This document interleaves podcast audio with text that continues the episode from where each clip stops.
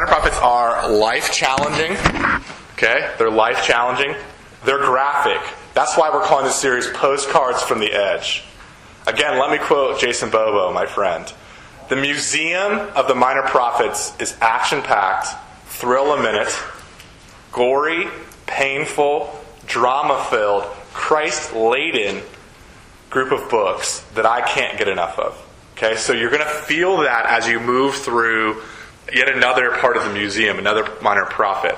Finally, when the going gets tough, and it may well get tough, we're looking at the minor prophets, I want you to remember that all of the Bible, all of the scripture, are God's words to us. Okay? God's words to us are entire scriptures, even and especially the Old Testament. In fact, I had a uh, professor in graduate school that used to say it this way The New Testament, you know, the books from Matthew to Revelation, those books are a footnote to the Old Testament. Okay, the New Testament is a footnote to the Old Te- to the Old Testament, and what he means is you're never going to really fully understand the depth and the breadth of who Jesus is and what he's done until you understand how he completes a story that starts in Genesis and moves all the way through the Old Testament. All right. So thus far this semester, we've been looking at these minor prophets, right? Little recap. The book of Amos, Jonah, Hosea, Micah, Nahum, and now Zephaniah. Guys, we're making such progress. Aren't you proud? We're driving into the dawn. Okay. So Zephaniah is who we're looking at, and he lived and wrote in the late 600s BC. Okay, that's roughly between 640 and 613 BC. Remember, we're trying to study these, pro- these prophets in order, so Zephaniah is slightly after Nahum in terms of order in history. Let me give you some historical context. King David lived around 1000 BC. Okay? The ancient Israel split into two over a near civil war, northern kingdom and southern kingdom, in 930 BC.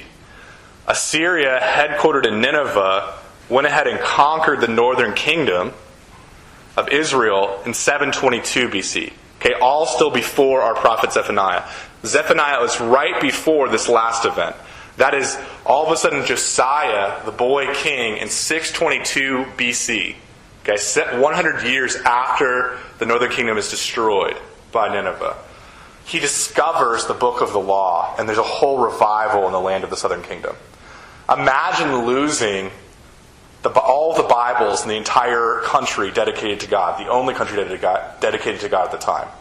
Imagine losing the books that the whole temple's built around. What do you think is in the altar but the book of the law?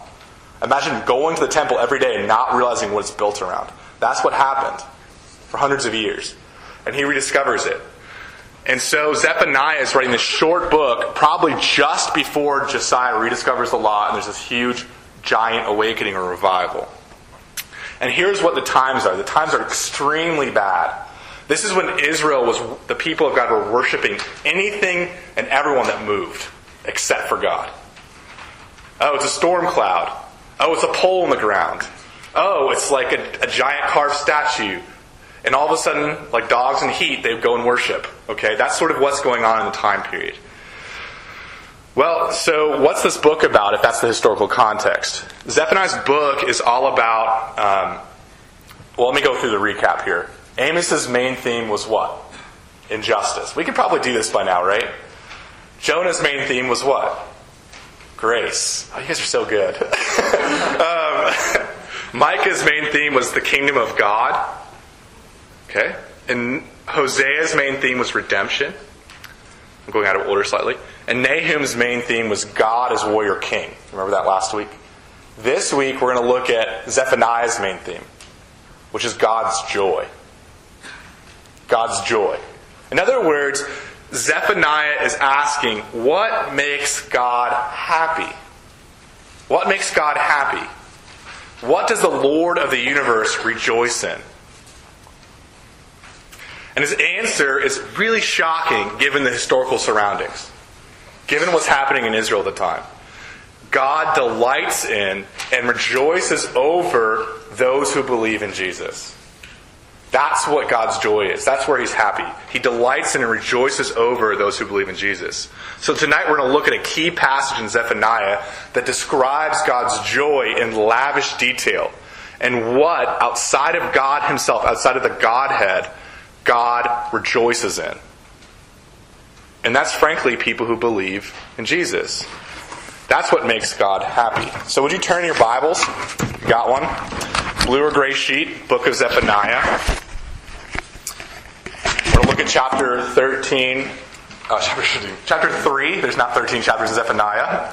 Uh, 3 verses 14 through 20. Okay, so just if you want to, if you're thumbing through your Bible, okay, to find Zephaniah, look for Psalms. It's a pretty big book, and hit take a right. Okay, keep taking a right past. Let's see, Zephaniah, Habakkuk, Zephaniah, and then Haggai. Okay, so Zephaniah is stuck between Haggai on the right and Habakkuk on the left. Okay? Would you stand for the reading of Scripture? Zephaniah chapter 3, verses 14 through 20. Sing aloud, O daughter of Zion. Shout, O Israel. Rejoice and exult with all your heart, O daughter of Jerusalem. The Lord has taken away the judgments against you. He has cleared away your enemies. The King of Israel, the Lord, is in your midst. You shall never again fear evil. On that day it shall be said to Jerusalem, Fear not, O Zion. Let not your hands grow weak. The Lord your God is in your midst, a mighty one who will save. He will rejoice over you with gladness. He will quiet you by his love. He will exalt over you with loud singing. I will gather those who mourn for the festival, so that you will no longer bear reproach. Behold, at that time I will deal with all your oppressors, and I will save the lame and gather the outcasts, and I will change their shame into praise and renown in all the earth. At that time I will bring you in, at that time I will gather you together, for I will make you renowned, make you renowned and praised among all the peoples of the earth. When I restore your fortunes before your eyes, says the Lord. Friends, these are the words of God, and they are more precious than gold, even much fine gold, and they are sweeter than honey, even honey from the honeycomb. Would you pray with me? Heavenly Father, uh, we thank you for your word.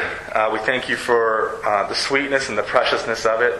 We pray, Father, that it would penetrate our tired and bored hearts. I pray, Father, that you um, and your joy would captivate us. Um, that these words that may be familiar to some of you and some of us, and may be familiar to others of us that are unfamiliar to others of us, I pray that you would use them and you'd massage them into our hearts. That you'd engrave them into our palms and on our foreheads. I pray, Father, that um, you would not let our heart tire, our hearts tire of the beautiful music that these words sing over us. I pray that we would see them as true and beautiful and good, and that it would change the very way that we live. You would not let us, no matter where we are, not hear these words, not see your beauty, not change for the better. We ask these things through your Holy Spirit and in Jesus' name. Amen. You can be seated.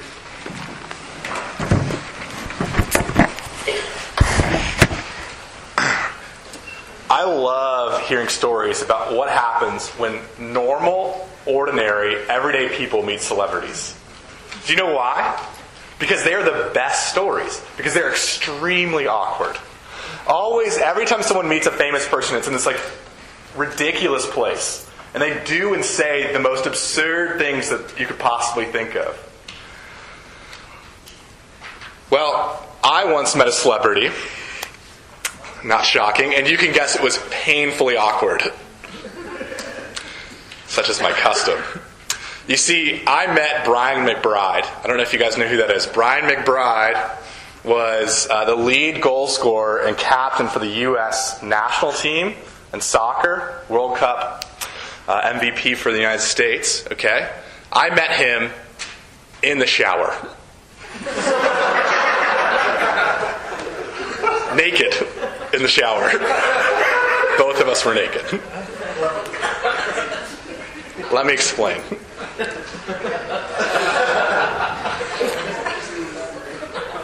As some of you know, I played Division One soccer in college. Okay, Well, let me qualify that statement before you get the wrong idea. I rode the bench for a school that was 1,700 people that happened to be Division One in college. Okay. Anyway, through a series of connections and a series of, uh, and maybe because my goals against average was so good, 0.0 because I played 45 minutes the whole season. Pretty stellar. Um, maybe because of those things, I somehow had the opportunity to practice and scrimmage with a Major League Soccer team for a summer. So my freshman summer, my freshman co- of my college year, my summer, I spent with a Columbus crew playing Major League Soccer um, against some professionals. Anyway, uh, to be honest, it was an extremely humbling experience uh, to play with these folks. We would play these small sided keep away games, and I pretty much spent the entire time in the middle. okay?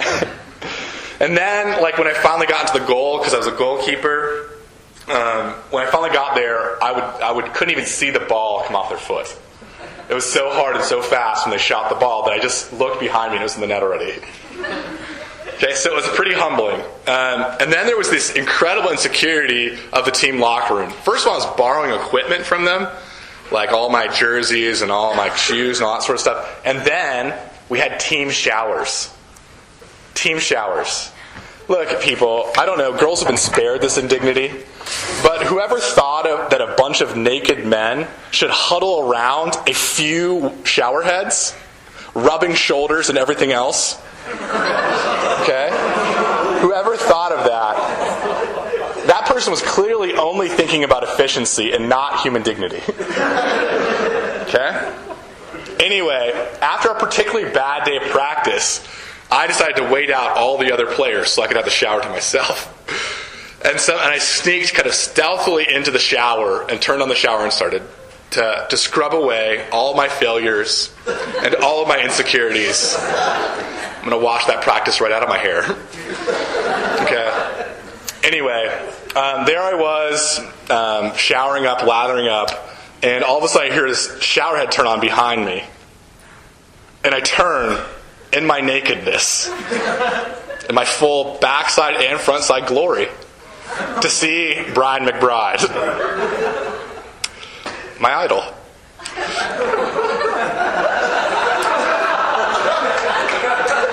I thought, I thought, here I am, totally exposed. He just saw me play some of the worst soccer I've ever played in my life he, I just showcased my subpar soccer skills in, in front of perhaps America's best soccer player at the time. And to top it off, I'm butt naked. Then it gets worse. Believe it or not. Brian McBride turned to talk to me. Couldn't we just ignore each other? like human beings? We were both literally naked, literally physically washing our hair. And the U.S. National World Cup captain and leading goal scorer turns to me and starts asking me questions.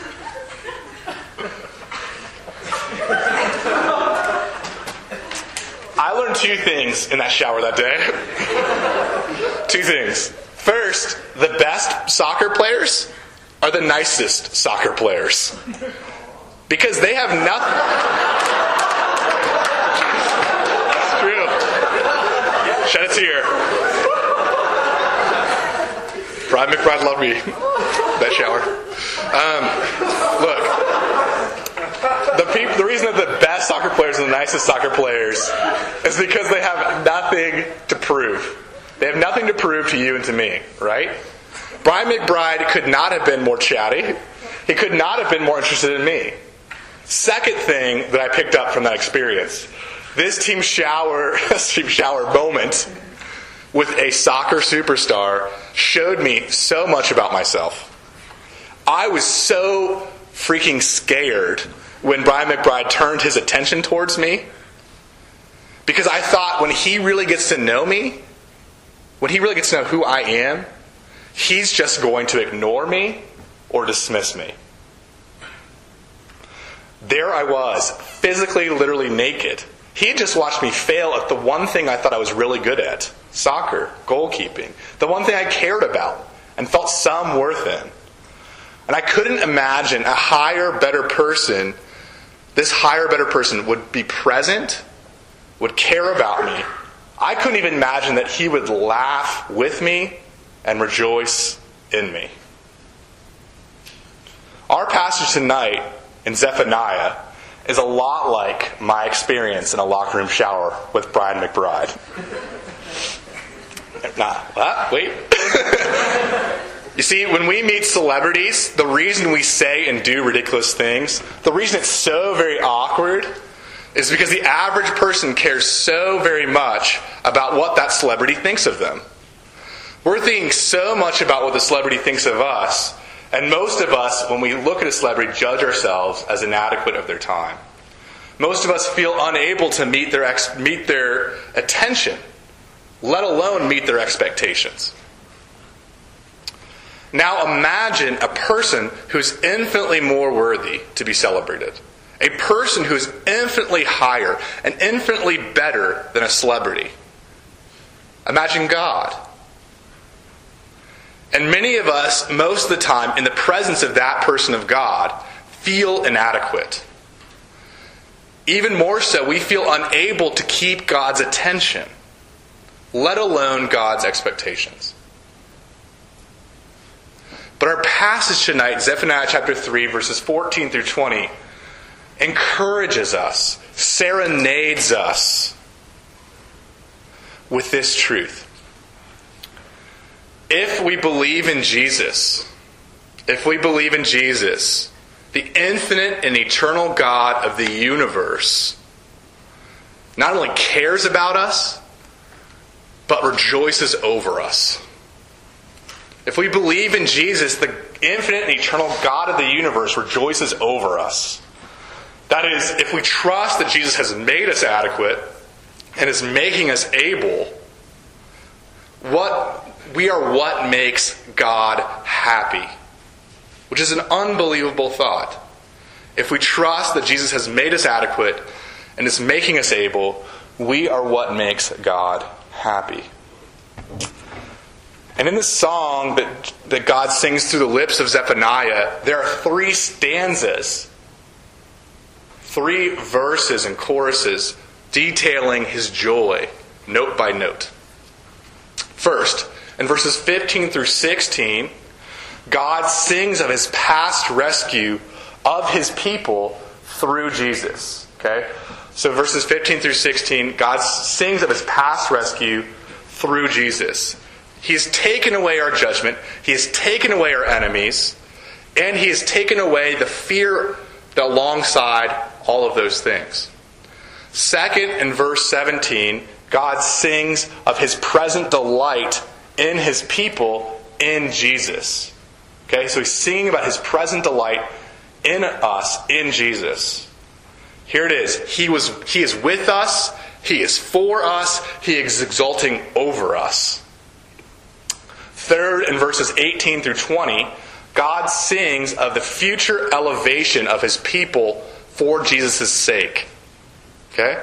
So God is singing of his future elevation for Jesus, of our future elevation for Jesus. He will gather us all together to change our shame into praise forever. So again, verses 16 through 17, God rescued us through Jesus' life and death. Verse 17, God delights in us as we're united in Jesus by faith. Verses 18 through 20, God will elevate us for Jesus' sake. Okay? So let's begin with verses 15 and 16, God's past rescue of us through Jesus. Look, it would be a lot more effective, but perhaps a little bit more boring, if I read all the way through Zephaniah before we got to this point. If I started with verse, chapter 1, verse 1, and I read all the way through Zephaniah, all the way up until chapter 3, verse 8. If I had done that, verses 15 and 16 would make us come up short and gasp for air. You see, from, from the very beginning of Zephaniah all the way to this point, God has promised nothing but judgment and nothing but hostile enemy takeover of his people Israel.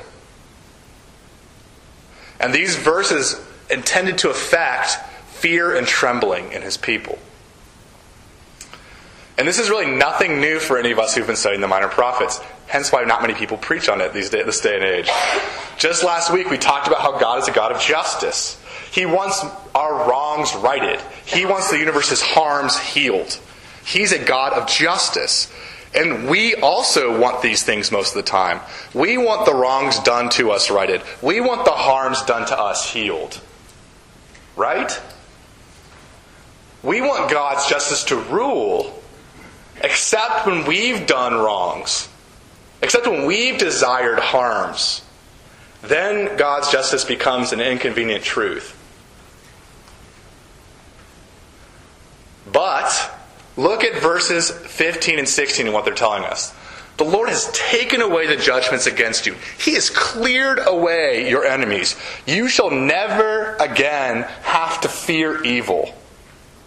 That is an outstanding promise. How is that even possible?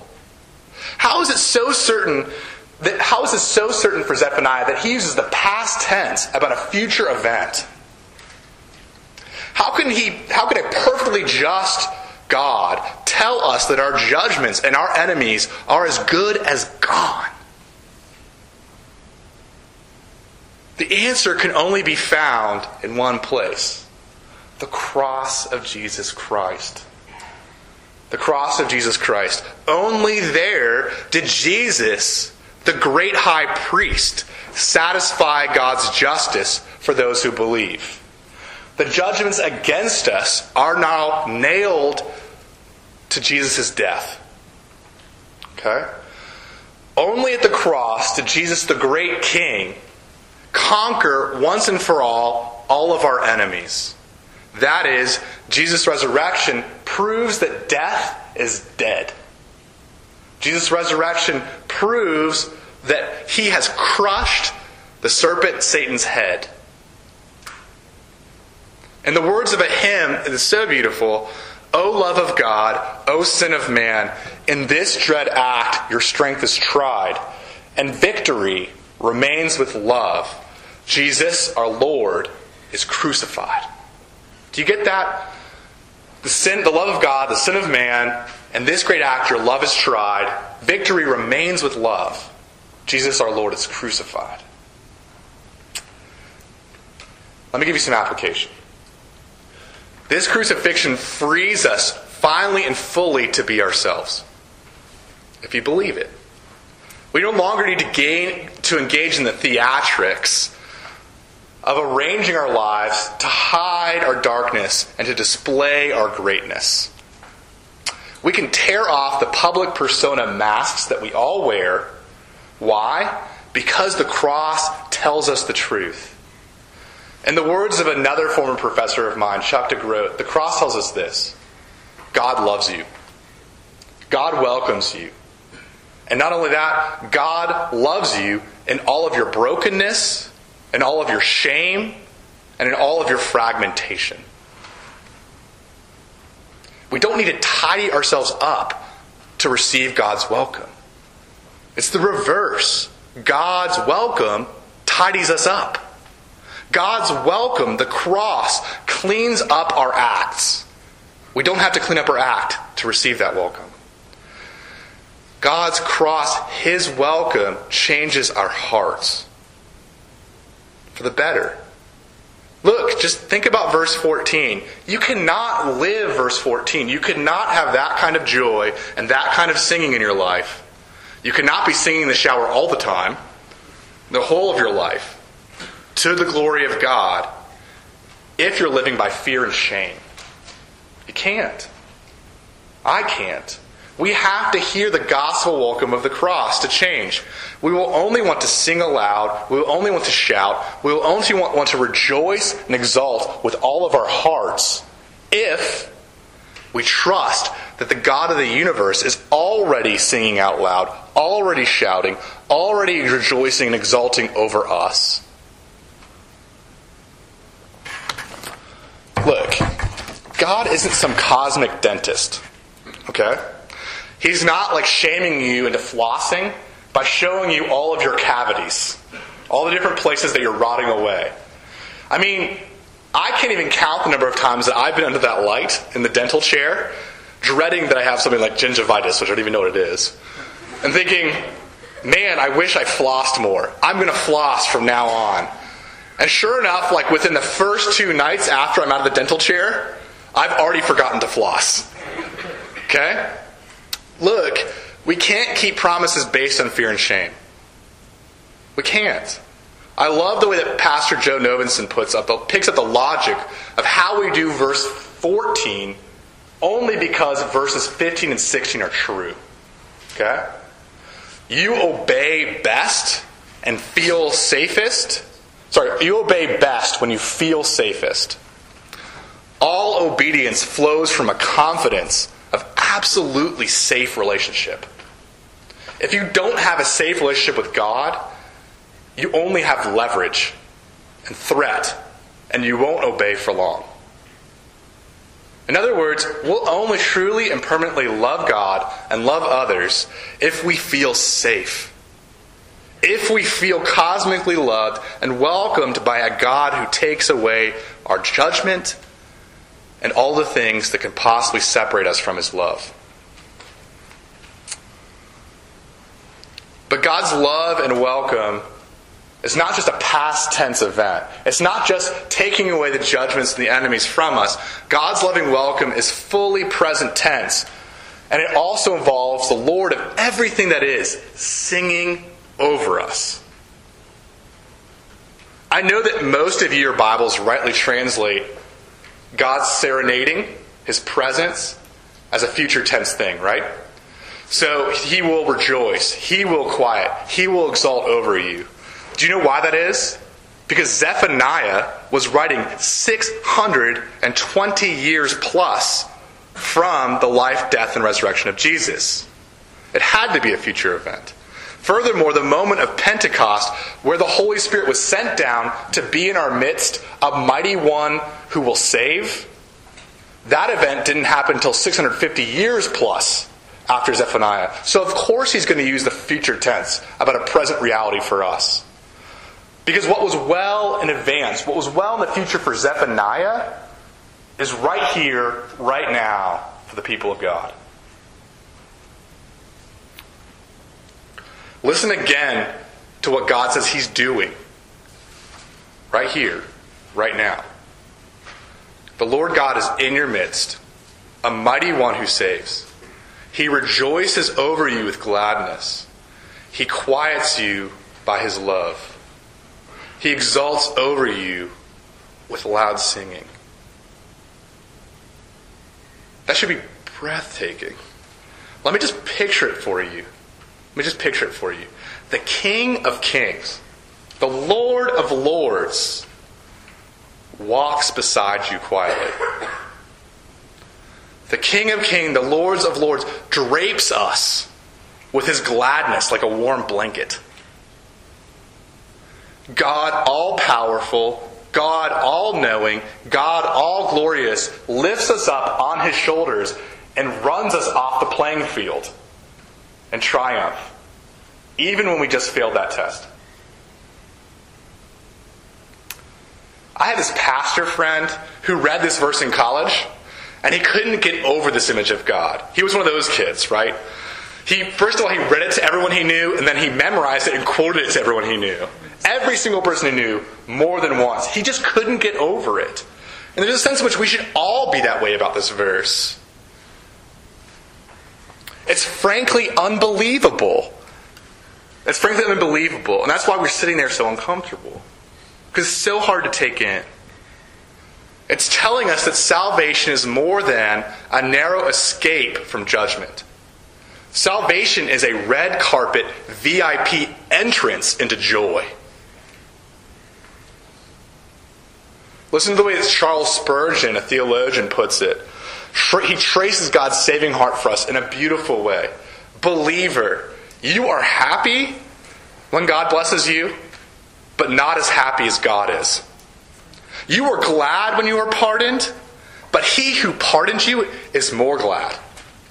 The prodigal son who came back to his home was very happy, but not nearly as delighted as the Father was to see him. The Father's heart was more full of joy because his heart was larger than his Son's.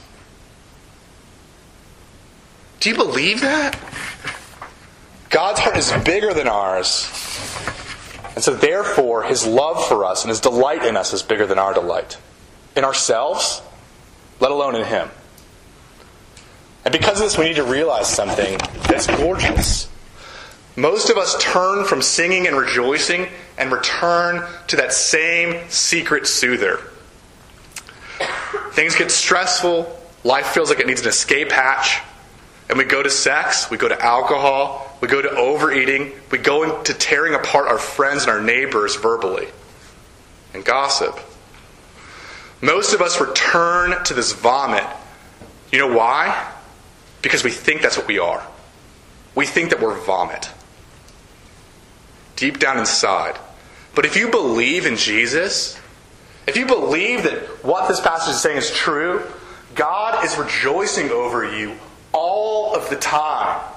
Every single moment, He is singing at the top of His lungs in heaven over us, even when we sin. Because Jesus paid for that too.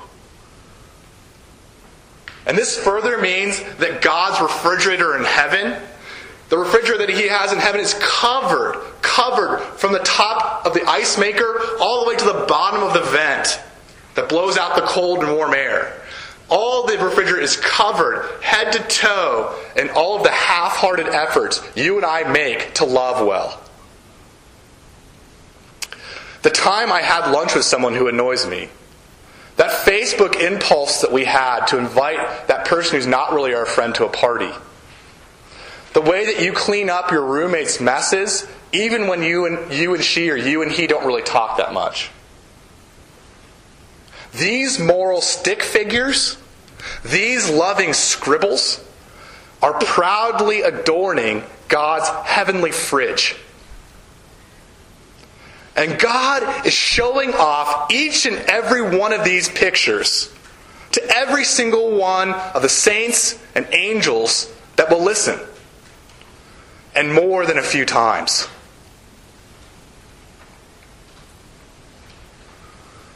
If these pictures of God's rescue and God's delight are enough to touch our shame, God promises in verses 18 through 20 to elevate us to such an extent that he says, I will change your shame into praise and renown in all the earth.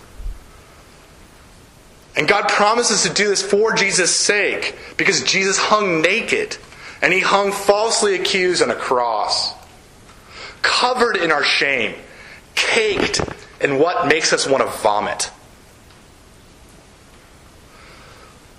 For Jesus' sake, God will touch all the parts of you and me that we feel like are lame, and He'll heal them.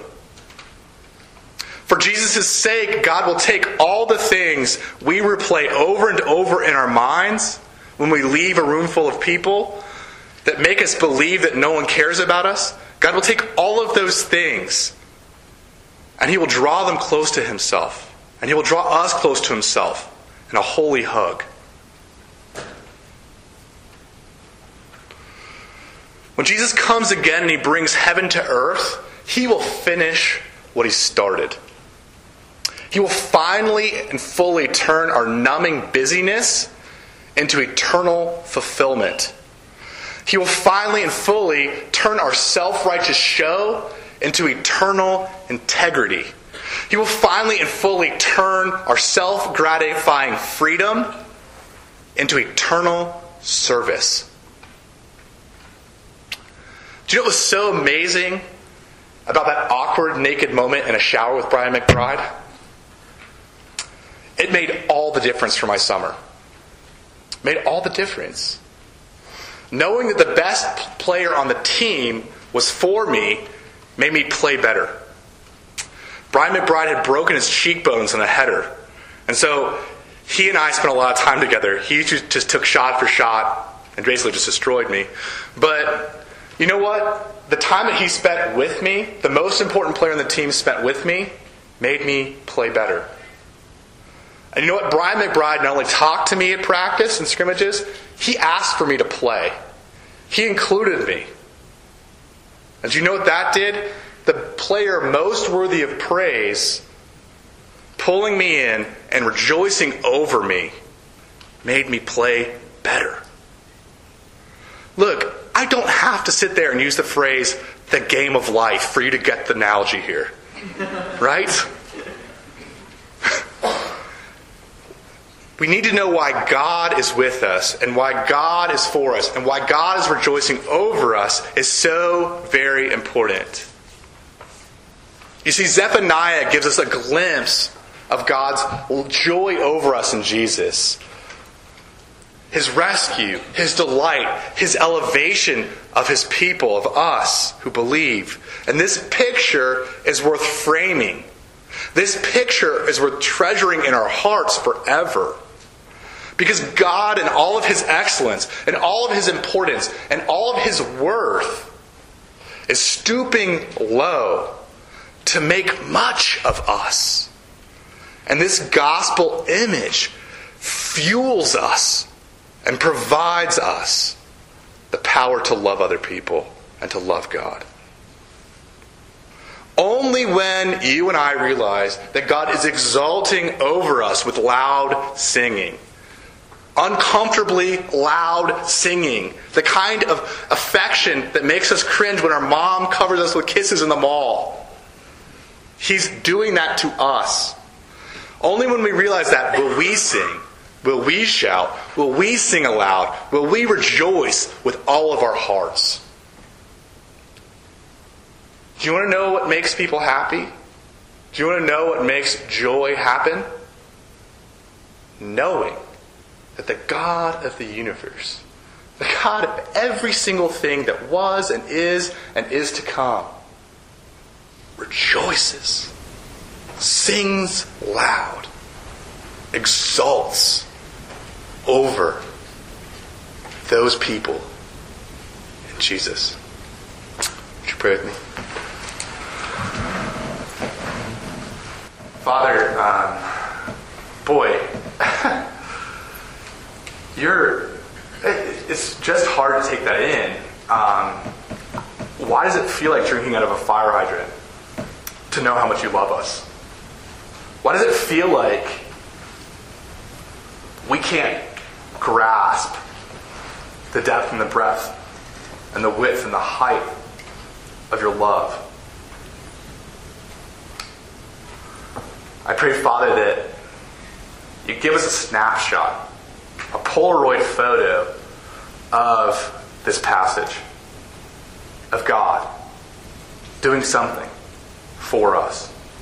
And I pray that you'd help us to shake it and stick it on our hearts. I pray that you'd help us to puff our chests out and lead into life with that. Father, we ask that you would change us through the way that you are changing us. We pray that we would love you and love others through the way that you're loving us. You're mighty to save forever an author of salvation. In your name we pray. Amen.